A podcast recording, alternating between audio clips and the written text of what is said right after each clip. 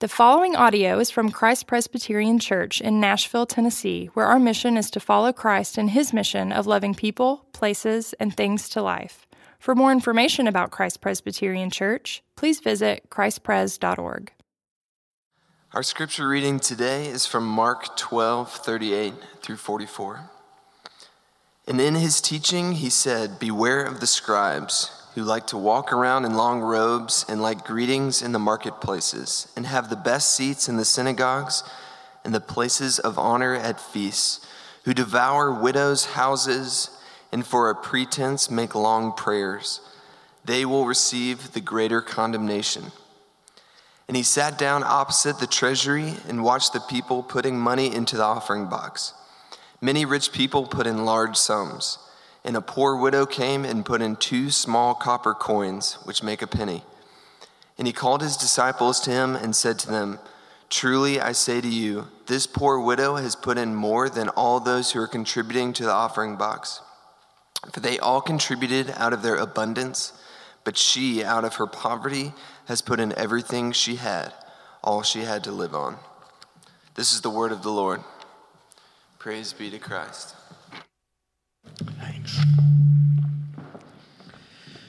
Amen. Well, it is the Word of God, and it is more to be desired than gold, even much fine gold. It is sweeter also than honey and the drippings of the honeycomb. Would you pray with me? Gracious Father, uh, we come now uh, to open your Word and ask that by your Holy Spirit, this Word would open our hearts. That as we get into it, you would get this Word into us, and that we would rejoice, we would repent, we would be renewed, we would rest Oh, Lord Jesus, uh, give us grace to believe uh, the gospel uh, as we see it uh, in this story of this humble woman's offering, and moreover, in our humble Savior's offering, uh, in this word and on this table before us, uh, pointing us to the cross. Lord, we ask all these things in the matchless name of our dear Savior, the seed who crushed the serpent's head and the Alpha and Omega. Amen. Well, we come to the Gospel of Mark, right? You have four Gospels Matthew, Mark, Luke, and John. And Mark is the shortest of the Gospels, but there's also something really unique about Mark's Gospel that's buried in from a literary perspective. There's a Greek word in the Gospel of Mark that appears 41 times. 41 times. It's, it's in the whole New Testament, maybe around 70 times, but 41 of those times is in the Gospel of Mark alone. And that Greek word is euthus. Euthus appears over and over again, and the word euthus means immediately or straight away. Mark is a fast paced gospel. He's not going to let grass grow under his feet. It's, it's been said that Mark's gospel is basically a passion narrative. The, the, the Greek word pasco, I suffer. It's a narrative of the suffering of Christ with an extended introduction. In other words, Mark is really wanting to rush us to the cross, and he's not giving us a whole lot of details along the way. It's sort of a 30,000 feet flyover of events and stories in the ministry of Jesus. Uh, Mark would have been a master of Twitter had it been around in his day, right? Short little bursts of events and stories and snippets from the life of Jesus, all very intentionally crafted to get us to the cross of, of Christ. Very, very fast paced. But as fast paced as Mark's gospel is, it's interesting to me that Jesus slows down uh, long enough here to uh, notice a couple of things uh, that I guess to most uh, they'd become rather anesthetized to it. He slows down long enough to see a couple of things that, that most people just took for granted and didn't even, even notice. One uh, was hypocritical arrogance. The Pharisees and, and all of their self righteousness and, and hypocritical arrogance. And, and then uh, another, um, a widow woman, uh, not, not really to be noticed by anyone. Uh, her, her estate in life was not much, but, but Jesus slows down and notices this humble abandon on her part. How, how in her humility, she's just recklessly abandoned uh, to the Lord. That, that, he sees all things, right? It, should bring conviction. You know, we, we see in Hebrews chapter 4, verses 12 to 13, uh, the word of God is living and active, sharper than any double edged sword, piercing to the division of soul and spirits, of, of joints and, and marrow and discerning the thoughts and the intentions of the heart. And no creature is hidden from his sight, but all are naked and exposed the eyes of him to whom we must give account. So the, the, no, the, notice, the notion that Jesus sees all things, it really should bring conviction uh, to, to hypocritical, arrogant hearts like mine, but, but it should also bring comfort right, to those who would be humbled before uh, the Lord. You know, we read in Matthew 10 29, are not two sparrows sold for a penny? A penny's not worth much, right? You, step over pennies probably from time to time and don't even stoop over to pick them up. Are not two sparrows sold for a penny, and,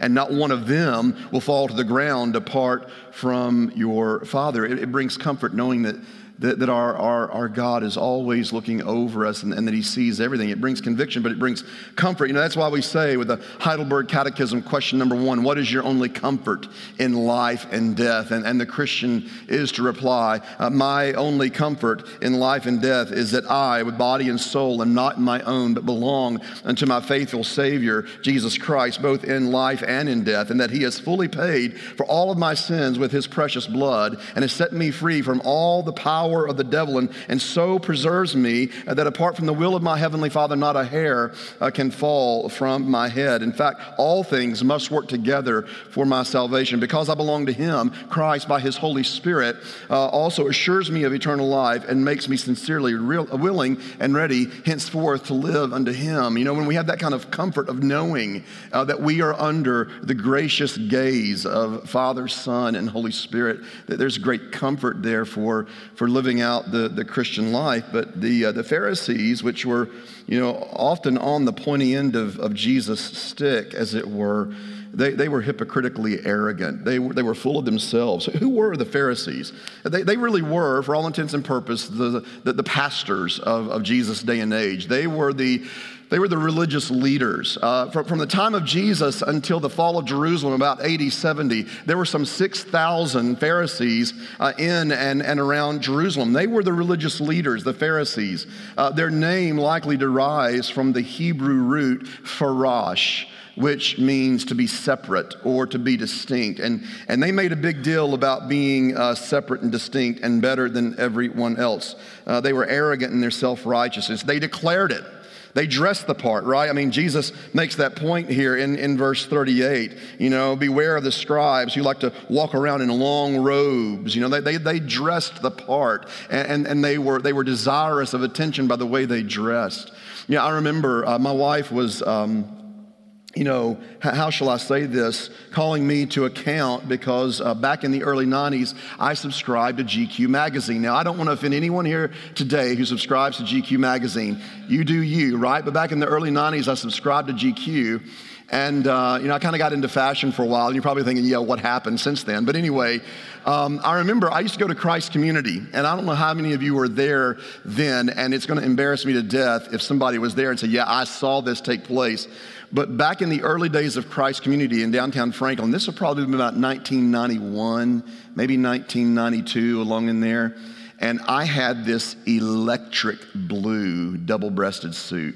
I mean, this thing came with a battery pack. It was. It was electric blue, and I was so proud of that electric blue double breasted suit. And, uh, and I had this canary yellow shirt man. This canary, you talking about pop, man. This thing just popped off this electric blue, uh, you know, double-breasted suit. Well, back in the day, you know, Christ Community, man, people were parking in yards, sitting in windowsills. The, the choir loft was basically just the overflow room. And so one Sunday morning, it was particularly crowded, and I wound up setting up in the uh, in the choir loft. And uh, we got to this point where we had kind of a, a passing of the peace, as we did just a, a, few minutes ago here. And I'm standing up there, and people are all waving at me and pointing, pointing to me. And I'm thinking, they can't resist it right? And, and, and I, so I get up and I come to the edge of the stage. I just start waving at people. I'm not making this, start waving at people because they're waving at me and, they, and they're pointing. I'm thinking, my people, they, they love me. And they kept pointing and then they're laughing and I said, I'm giving them great joy. And uh, they're, they're pointing because uh, I, my fly was down and the tail of that bright yellow um, shirt was coming out my zipper and I'm just sitting here just waving at everyone in more ways than one. And um, so, so here are the Pharisees. They dressed the part. They wanted attention, right? They, they wanted attention. They, they were ambitious for the adulation of people, verse 38. They, they were bent on self promotion. Look at verse 39. They wanted the best seats in the synagogues and the places of honor at feasts, right? They, they would have been all about selfies with the sexiest people right? They would have been the original humble braggers uh, on, on Instagram. They, they were greedy. Look at verse 40. They devour widows' houses. Now, here's what's particularly um, repulsive about this. Widows uh, in this day and age, if, if there was no provision made for them, uh, they, they had few prospects on making it for themselves. They were particularly gullible right? In, in, this society, you know, most every decision would, would, have been made by men, and they were particularly susceptible to, to manipulation. And so here are these trusted uh, religious leaders using the word of God as a wedge to gain advantage over women and just fleece the sheep, as it were. And, and, and, and just leave their houses in, in ruin and take their finances. And, and for a pretense, they make long prayers and then some of the most chilling words in the whole Bible they will receive the greater condemnation. This hypocritical arrogance. You know, why, why do we default to arrogance? Well, a couple of reasons. One, we don't take God seriously. David Wells, a theologian at Gordon Conwell uh, Theological Seminary in Boston back in the day, wrote a book called God in the Wasteland.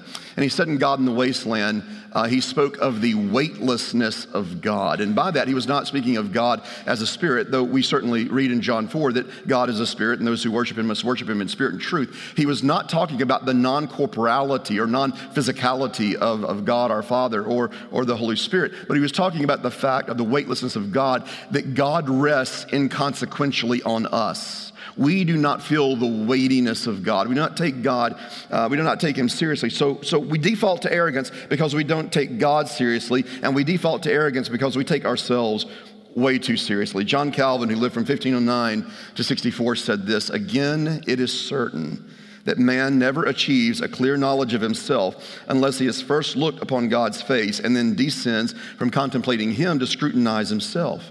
For we always seem to ourselves righteous and upright and wise and holy. This pride is innate in all of us unless by clear proofs we stand convinced of our own unrighteousness, foulness, folly, and impurity. Moreover, we are not thus convinced if we look merely to ourselves and not also to the Lord, who is the sole standard by which this judgment must be measured. For because all of us are inclined by nature to hypocrisy, a kind of empty image of righteousness in place of righteousness itself abundantly satisfies us. So, we got to ask the question why, why is our spirituality, why are the things of God, why is religion um, such a seedbed for arrogance? Well, here's the reality the fallout of the fall, um, you know, remaining in dwelling sin, uh, does take root in, in our spirituality in the way we view church, the way we view the, the religious life. And, and, and please don't be off put by me using the word religion. Religion's a biblical word. James 127 says there's actually a religion that is pure, which you know, conversely, you know, the, the, the, presupposition there is there's a religion that's not pure. Right? He's stating there's a religion that's pure because he knows very good and well there is a religion that is not pure. Jesus is indicting a religion that is not pure among the Pharisees. And he's going to contrast that with the pure religion uh, of this poor widow woman. But James says uh, religion that, that is pure and undefiled before God the Father is this to visit orphans and widows in their time of affliction and to keep oneself unspotted uh, by the world. Uh, but, you know, religion has been, you know, perceived in so many ways. Uh, Karl Marx lived from 1818 to 83 wrote a, a rather weighty tome uh, on the criticism of Hegelian uh, philosophy of law, which I know sounds like a great beach read to you, but um, he, he says in that book that religion has become the thing that the oppressed classes cling to. They kind of make up religion to comfort the reality that they are oppressed and they are beat down. And, and it is there that he refers to, maybe you've heard this before, religion is the opium of the masses, or religion is the opium. We just turn to religion to sort of dull the pain or give ourselves uh, the illusion that we have some control over, over our surroundings. Um, You know, religion is perceived in so many ways. Thomas Edison says this so far as religion of the day is concerned, it is a damned fake. Religion is all bunk. All Bibles are man made. He said, The great trouble, he said this in a friend, uh, said this to a friend of his named Joseph Lewis in a conversation. He said, The great trouble is that the preachers get the children from six to seven years of age, and then it is almost impossible to do anything with them. Incurably religious. That is the best way to describe the mental condition of so many people, incurably religious. Well, I actually agree. Uh, in a certain sense, with Edison, we are incurably religious. Now, I don't agree with him for the same reasons that he said, right? Um, we are incurably religious. Why is that? Because we are made in the image of a God who woos us and welcomes us, and we are always hearing the call of home. You know, it was St. Augustine who lived from 354 to 430, who said in the first chapter, the opening section of the Confessions, O Lord, you've made us for yourself, and our hearts are restless until they find their rest in thee. Right? It was C.S. Lewis who said, God cannot give you a happiness outside of himself because there is no such thing right? We are incurably religious because we are unavoidably created in uh, the image of God, undeniably created in the image of God, and, and, and, that echo from home is, is always there. And so we're always trying to, to uh, you, you know, erect idols. It was Calvin who said in his commentary on Acts 2 that our hearts are fabricum idolorum. Our hearts are idol factories, and we're just cranking out idols and bowing down to those idols and demanding that our idols satisfy us or, or give us meaning or, or ease the pain, you know, whatever, whatever levers we pull to medicate, right? But those things become our gods. Why is that? Because we are. I mean, Edison was right. We are incurably religious. Uh, but Augustine was onto the cure. God Himself is the cure, um, He is the supply for that desire and, and that need. Um, yet we default to kind of a, uh, a hypocritical arrogance and a self righteousness and uh, pretense and, and, that sort of thing, sort of becoming uh, pious posers, as it were. Uh, we, we struggle, even as believers uh, in Christ, to really believe the gospel that the good news is really as good as the Bible makes it out to be. And we struggle because we can't let go of the, of the notion uh, that, that God just might let go of us if we don't do enough good deeds to outweigh our bad deeds and get God satisfied and keep God satisfied with us. I mean, we, we, hear, we hear the gospel proclaimed by, by Moses, right? Deuteronomy 30, verse 6 The Lord your God will circumcise your heart and the hearts of your descendants so that you may love him with all your heart and soul and, and you may live. We hear the gospel preached by Jeremiah in Lamentations 3 22 to 24. Because of the Lord's great love, we are not consumed. His compassions never fail, they are new every morning. The Lord is my portion, says my soul. Therefore, I will, I will wait on, on him. We, we hear the gospel from Jesus in Matthew 11 28 to 30. Come to me, all you who labor and are heavy laden, and I will give you rest. Take my yoke upon you and learn from me, for I am gentle, I am lowly in heart. My yoke is easy, my burden is light, and you will find rest for your souls. We hear the gospel from Paul in Romans 8 1. There is no condemnation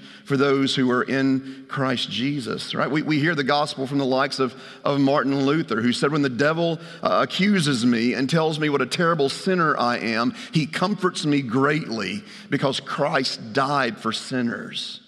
Right? We, we hear the gospel. Right? We read the gospel. We hear the gospel from this pulpit on Sundays. We taste the gospel at this table on, on Sundays, yet, yet we're not willing to surrender, uh, as it were, our narrative to the narrative of the gospel. So we recreate the narrative of the gospel ever so slightly so that it really is no longer good news, but what I call red zone religion or gridiron grace. Jesus has done enough to get me to the 20 yard line. Jesus has got me in the red zone. Now I'll take it from here. Right? Jesus, yes, is all about grace. Jesus has gotten me into the red zone. He's gotten me into uh, the red zone, and uh, He's done all that for me. I couldn't have done it without you, Jesus. High five. I'll take it from here. I mean, to be sure, I still need Jesus on my team. He's going to block for me, but ultimately now it's up to me to sort of punch it across uh, the, the goal line. Um, It's red zone religion, man. That, that's gridiron grace, which is no grace, no gospel at all. You know, Paul said in Galatians chapter 1, verses 8 and 9, if anyone preaches to you, even an angel from heaven, a gospel other than that which you've received, let him be anathema in the Greek, eternally condemned. You see, here's the problem I don't need Jesus to get me into the red zone. I'm in the dead zone, left to myself. I need him to do for me what I can't do for myself. I need him to take me from one end zone to the other. If he drops me off at the 20 yard line, there I will stay. Because apart from Jesus, right, taking away my no heart and giving me a yes heart, apart from Jesus carrying me, as it were, across the finish line, I'm, I'm, I'm hopeless. even if I have an impressive religious resume. In fact, look at, look at Philippians, Philippians chapter 3. And Paul, listen, if anyone had an impressive religious resume, it, it was the Apostle Paul. And in the letter to the Philippians, um, look there beginning at verse 2. What does Paul say? Look out for the dogs, look out for the evildoers, look out for those who mutilate the flesh, for we are the circumcision who worship by the Spirit of God and glory in Christ Jesus and put no confidence in the flesh, though I myself have reason for confidence in the flesh also. In other words, if anyone could have gotten into the, the religious red zone, as it were, and gotten themselves across the finish line, if that was the way of things, it was me, Paul is saying. Check out my religious resume. If anyone else thinks he has reason for confidence in the flesh, I have more. Circumcised on the eighth day, of the people of Israel, of the tribe of Benjamin, a Hebrew of Hebrews. As to the law, I was a Pharisee. As to zeal, I persecuted the church. As to righteousness under the law, blameless.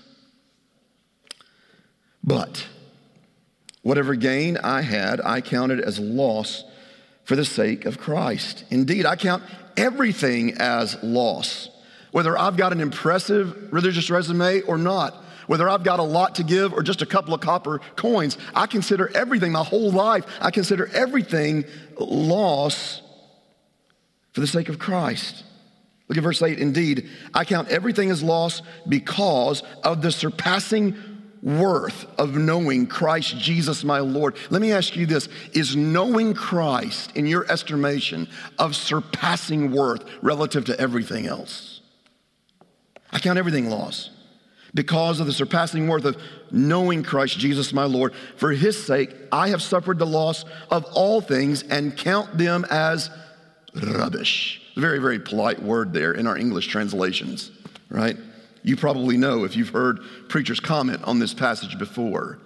The word there, um, it ain't rubbish. It's, it's not. I, um, I, I, I, wish I had the, the bravery and the gumption of a Stacy Davis to just tell you what this word actually means in English. Can I, can I get a witness, sister? This word in Greek is skibalon, okay? And so uh, the, the proper translation of this would be uh, poo. And I'm not talking about Winnie the.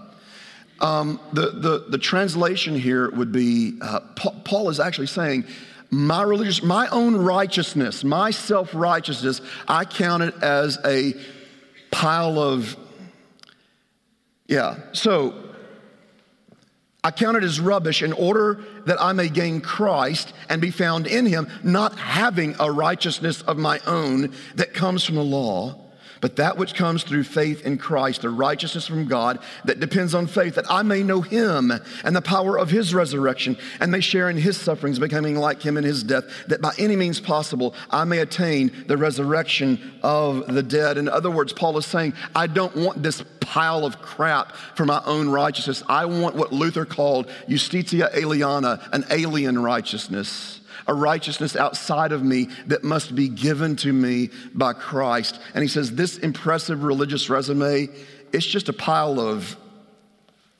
fertilizer.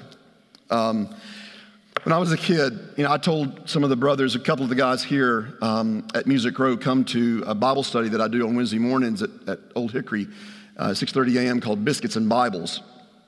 And uh, I shared this story recently uh, with the brothers there. Uh, when, when I was a little boy, right? When I was a little guy, like, I don't know, like, how old is this guy on, on the third row here? How, how old are you, men? Eight. All right, I was about your age, all right? When I was about your age, uh, I got new clothes maybe twice a year. Once was for Easter Sunday, I'd get new clothes, and then I would get new clothes at the beginning of vacation Bible school. Other than that, all year, my clothes came from garage sales. But Vacation Bible School was starting, and I got some new clothes. Now, back in the 70s, we had a thing at Sears and Roebuck called Garanimals. Can I get a witness? Anybody remember Garanimals? There are two or three of you. Okay, this illustration is going to be a home run. For the rest of you, Garanimals, what were Garanimals? Garanimals were clothes that had little animal tags on them. And that's the way you would know how to match. And so when I would dress myself, I would know how to match because if my shirt had a little tag with a giraffe on it and the shorts had a little tag with a giraffe, I knew those, those went together right? You wouldn't wear like a, a shirt that had a giraffe tag and a, a, pair of pants that had a zebra. No, you wouldn't do that. So it would help us learn how to match Garanimals. Well, I got a brand new outfit of Garanimals and a brand new pair of tennis shoes on our way to VBS, on our way to vacation Bible school. On our way there, my mama said, We got to stop by your uncle's house out in the country on our way to church. I got to go in and see him about something. And when I get there, you stay in the car. Don't you dare get out of the car. And what did I do? When the law came, it exposed sin, as Paul says. Before the law, I did not know what sin was, but when the law fell on me, don't you dare get out of the car. She parked, went inside the house. I got out of the car. I went across the street. My uncle had this incredible barn across the street. Animals of all kinds cows, goats, chickens, horses, had a donkey, had every conceivable animal you can imagine. He had crops. He had this huge garden out behind, uh, out behind the, um, the barn. And, and so I, I go there to the barn. I go out behind the barn, and there was this glorious mountain, this glorious hill. And so I mounted that hill. I climbed up. The hill was probably about this tall. And I started and I climbed up to the top of that hill. And I declared myself king of the hill chickens, roosters, goats, cows, none would challenge me.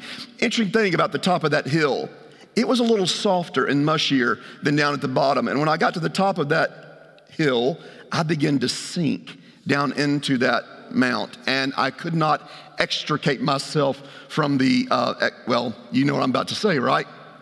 So I'm stuck, right? I'm stuck in my sin, and then I hear the voice of the law David Owen Filson, where are you? I told you not to get out of that car. And I knew that was the voice of the judge. Uh, there I was, my brand new tennis shoes, my brand new Garanimals, and I am sinking down in this pile that had become at one point my source of pride, right? It commended me to all the barnyard animals. It was my source of strength. It had lifted me up and elevated me, right? Just like Paul. I had an impressive pedigree. It elevated me. It lifted me up over everyone else. The Pharisees, they were lifted up over everyone else. Yet the very thing that was my source of pride, my righteousness, as it were, um, it stank and it caused me to sink down.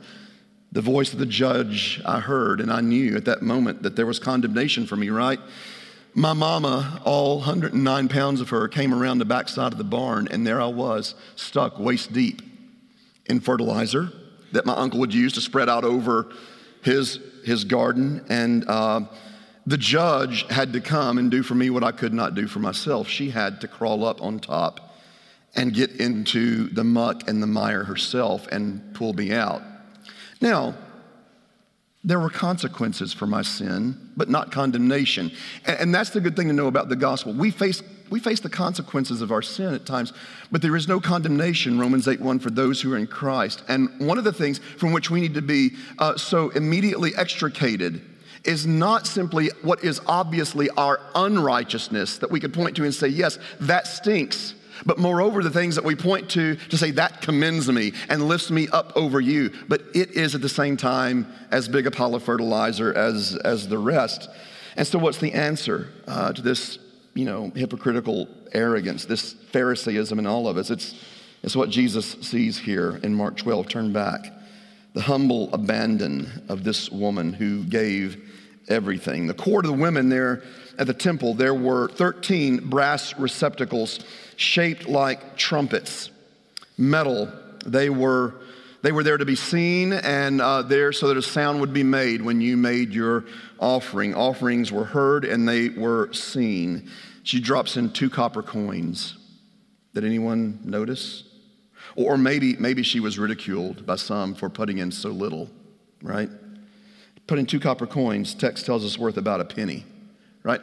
How many of you over the last three or four weeks have been walking through a parking lot and, um, you know, you walk over a quarter, you're probably going to reach down and pick it up right? A quarter's just 25 pennies, but you walk over a penny, you might let it go. You might just walk over it because pennies beneath you. You might not walk walk by, you just walk right on by and not pick it up, right? I remember when I was a little boy, Mama sent me to the Market Basket, little convenience store up near our house, to get a loaf of bread. And when I was in there, I'm walking down the aisle and I found a 10 spot on the floor angels broke through and began to sing. A $10 bill. I don't know that I had ever held a $10 bill in my hand.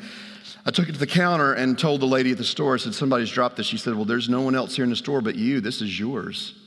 And so I, am driving, or driving, riding back on my bicycle to the house to tell mama, hey, I found a $10 bill. And she said, what are you going to do with that? I said, well, what can I? She said, it's yours. What do you want to do with it? So I made a beeline right back from Market Basket. And I remember going back to Market Basket, riding back to my house like a boss. I bought a pouch of Big League Chew, an icy, and a stack of comic books, right? But what, what I could do with $10, even to this day, I, I remember the thrill I had in finding that $10 bill. But you find a penny on the floor, you know, what, not that big a deal. And, and so this poor widow came, and she puts in two copper coins, which make a penny, verse 32 says. Um, oftentimes, this passage will be preached in kind of a moralistic fashion along these lines. Doesn't matter how much or how little you got to give, every little bit counts when you're doing God's work. Well, I suppose there's truth to that, but that misses the point, right? God doesn't need your money. Think about it. The most famous offering in the history of the world, the most famous donation to the work of God was two copper coins. There are people who have been blessed and enabled to give massive sums of money to the work of God throughout history, but the most famous offering ever was two copper coins. And Jesus said she'd given more than anyone else. It's so counterintuitive.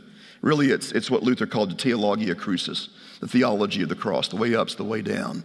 That God Himself comes to us in weakness. He comes to us in poverty and, and meets our needs. What was it about her? That this, this willingness to risk it all, to risk everything she had, to, to give it all to the Lord. It, it's sort of like Mary with her expensive jar of perfume in, in John 12, 1 to 8, when she puts the perfume on Jesus' feet. And, and then you talk about humble abandon, lets down her hair, which a woman did not do except in the presence of her husband, and wipes his feet with her hair such humble abandon. Or, or what about in Luke chapter 8, verses 43 to 48? The woman with the flow of blood, ostracized, unclean. She knew better than to get around the crowd. Yet, what was it about Jesus that she would risk being ostracized even further just to press through the crowd and touch the hem of Jesus' garment? Or, or what about what we read in, in John chapter 19, verses 38 to 42? Joseph of Arimathea and Nicodemus outing themselves, as it were, as disciples of Christ, coming for a corpse, the body of Jesus, which certainly would have made them unclean. Yet, just this humble, reckless abandon of just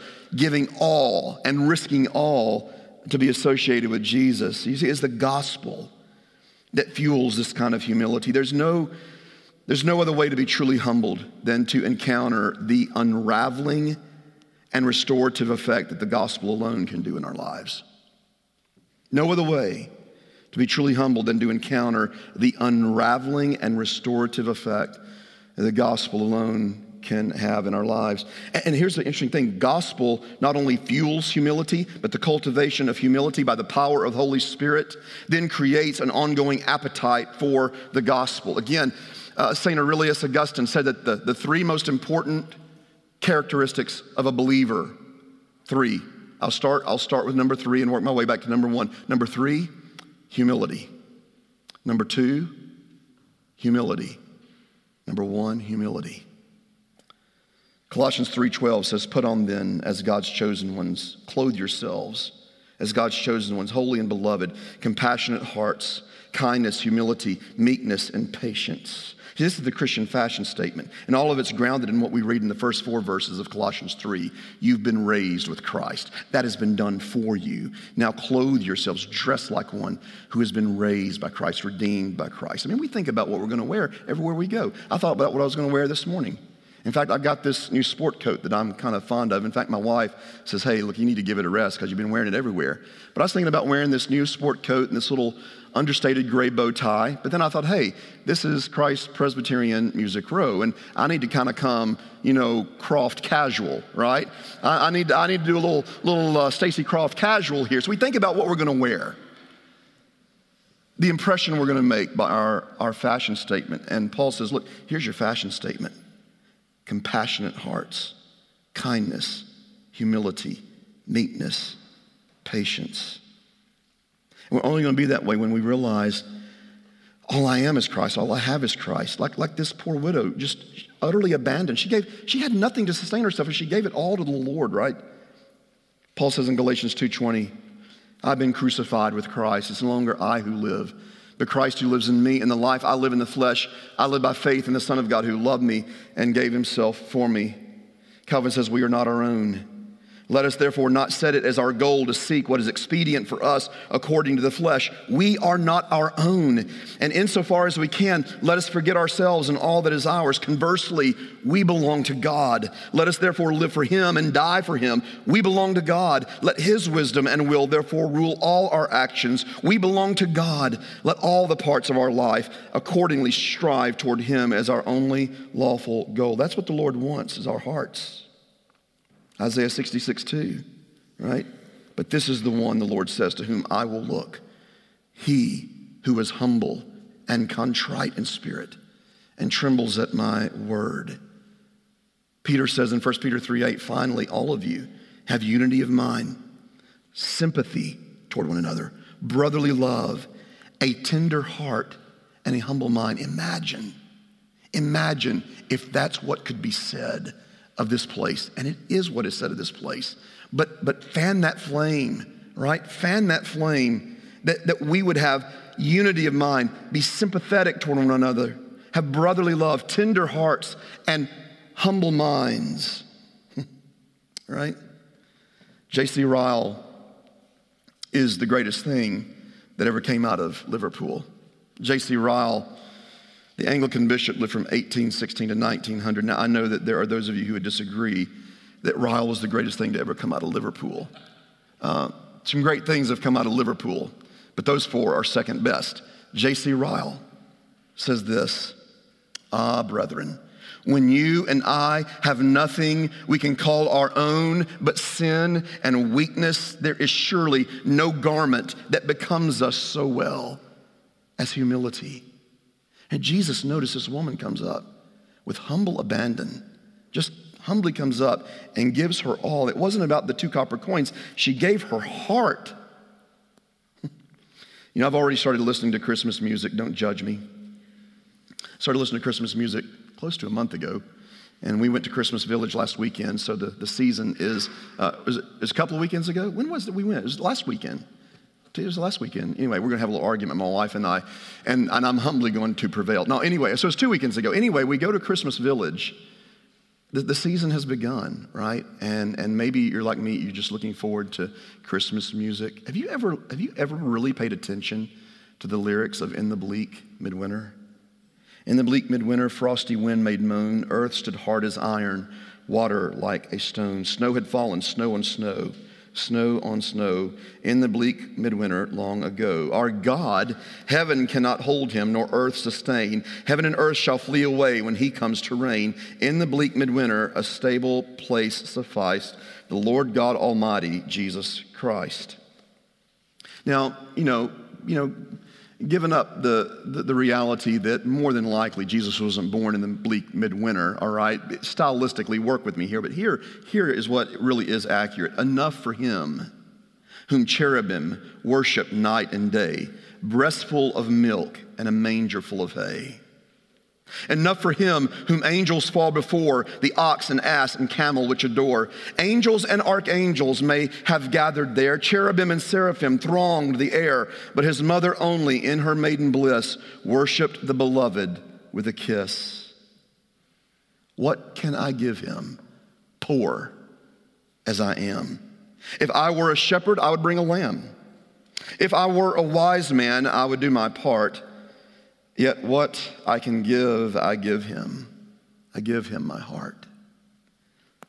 Poor as I am, right? Yet Jesus is the one who became poor. Philippians 2 5 through 11 says, Your attitude should be the same as that of Christ Jesus who did not consider equality with God a thing to be grasped, but made himself nothing, made himself poor, made himself nothing, taking the form of a servant. He humbled himself when he was found in appearance as a man and humbled himself to death, even the death on a cross. Therefore, God highly exalted him and gave him the name that is above every name, that the name of Jesus every knee should bow on the earth, above the earth, or under the earth, and every tongue confess that Jesus Christ is Lord of the glory of God the Father. He humbled himself, he made himself poor, right? And he is, right? The good shepherd. Right? If I were a shepherd, I'd bring a lamb. He is the good shepherd, and he lays down his life for the sheep and will never let go of you, John 10 says. And he didn't bring a lamb. He is the lamb. John 129, the Lamb of God who takes away the sins of the world. If I were a wise man, I'd do my part. In him are hidden all the treasures of wisdom and knowledge, Colossians 2, verse 3. What I'd give him, I'd give him my heart. Yet he takes away your no heart and he gives you a yes heart in the gospel that is preached, in the gospel that you are about to taste. He gives you his heart at this table and he says, Now, give you, give me your heart.